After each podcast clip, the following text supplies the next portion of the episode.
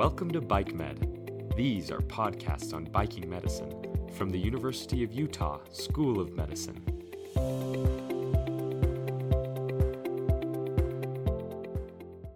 Hello, this is Richard Ingebretsen from the University of Utah School of Medicine.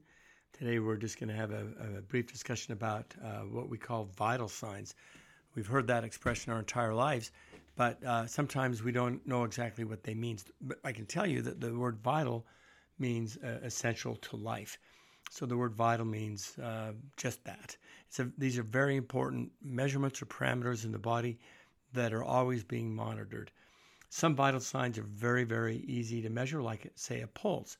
Some require instruments like blood pressure. Even though getting a blood pressure is easy, most people don't carry a blood pressure cuff around with them and don't know a, a good way to to uh, to use it, even though it's easy to obtain. So most often we have to rely on other measurements. Some are subjective, like the level of consciousness, and others can be measured and counted, like the pulse. So the ones that bikers and uh, coaches and uh, emergency pe- people do, uh, say if you have an injured biker, are the following: the level of consciousness, the heart rate, the respiratory rate, the temperature and the moisture on the skin, uh, and uh, the body temperature. Those are all things that uh, can be monitored just by looking at and assessing. So uh, when we did the, you do the primary and then secondary survey. And the secondary survey is when you are going to start looking at the patient's vital signs. The main thing that you need to know about vital signs is trends. Uh, it doesn't necessarily matter what they, uh, an injured biker or a sick biker vital signs are at one moment. It's the second set that matters. That is, are they improving or are they getting worse? A good example of that would be something like a stock and a stock market. It really doesn't matter what it is now, what it is it tomorrow. So multiple measurements of vital signs become important. and then you want to make sure that the patient is trending in, in the right direction. So let's just talk about them very briefly. The first one you always want to monitor and keep a close uh, eye on is the level of consciousness or the responsiveness. This is a, is a measure of the brain's ability to uh, relate to the outside world. It is the most important for a biker that has been injured or has crashed for many reasons. It is the first set of vital signs that is going to change. Now, the thing about the level of response or uh, consciousness, it's very subjective. And so it becomes important that one person do this over and over again so that you can uh, that person can say no this this biker is getting worse or you can say this biker is getting better. And um, there is an acronym that is often used to help us with level of consciousness. It is avpu or avpu which stands for alert verbal pain and unresponsive.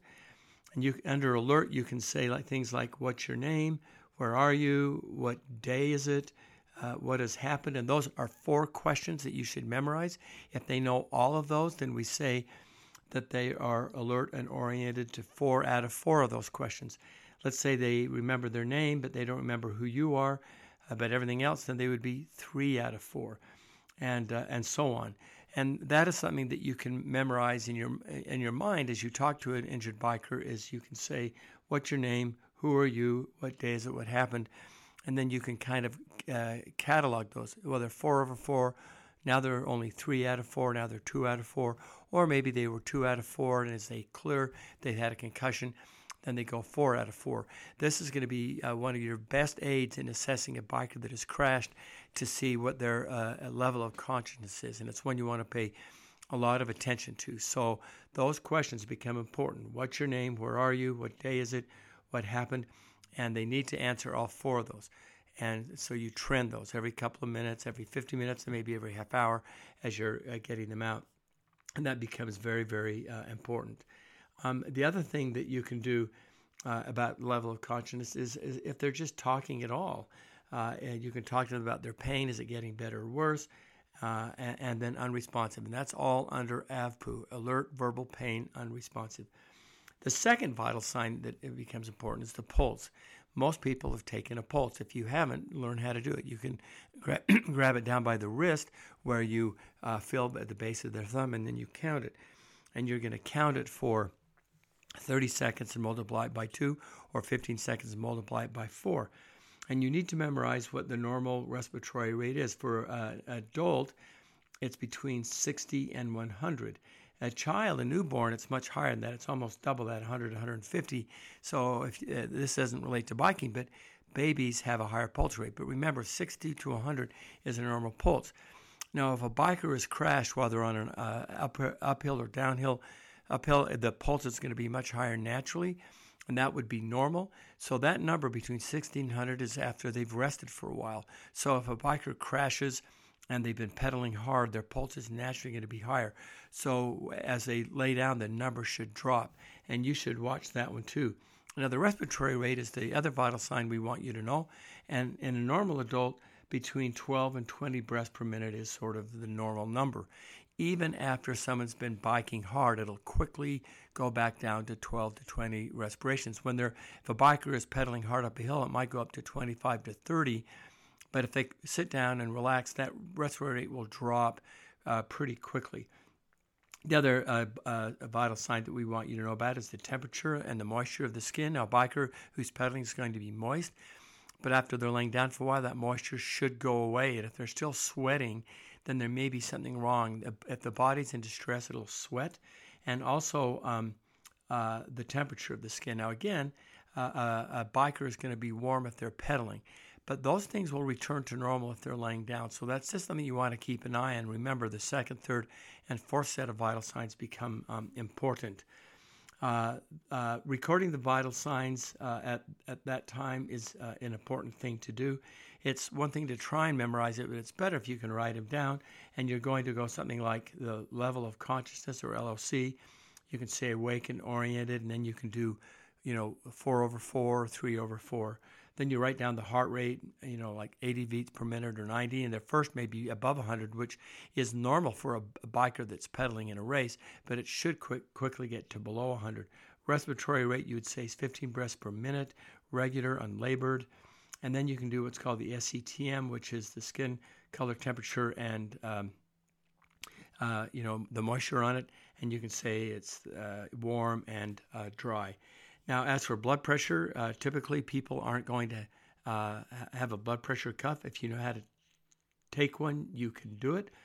But uh, uh those other ones are ones that don't require um, uh, a machine uh, to take them. To review the the vital signs are a way of assessing a patient a patient's health, and um, in a in a biker who's in practice or racing or, or just out uh, biking, pulse rate's going to be high typically. The skin will be warmer and uh, maybe moist. So you have to be careful when you check those. Make sure that they've that they stopped or those have had time to calm down and become normal. If they haven't, then there's something wrong. We're not going to do blood pressure. Uh, you can if you know how to do it, but the uh, level of consciousness is the one that you want to uh, have first and foremost in your mind, uh, bikers should always wear helmets, but despite that, they can get concussions or other more serious head injuries. So check the level of consciousness and uh, monitor it. One person should do it. I mean, several can, but one person who uh, will assess that that ongoing in the AVPU ongoing survey. And remember the alert and oriented times 0 over 4, 1 over 4, 3 over 4. That will give you a really good gauge as to uh, which way the uh, biker is trending. And um, remember, that's the alert, verbal pain, and unresponsive uh, that we generally check. This ends the, uh, the podcast on uh, uh, vital signs. practice them and make sure that you're pretty good at them so that you can monitor MP, bikers who have been injured. And again, we thank you for listening you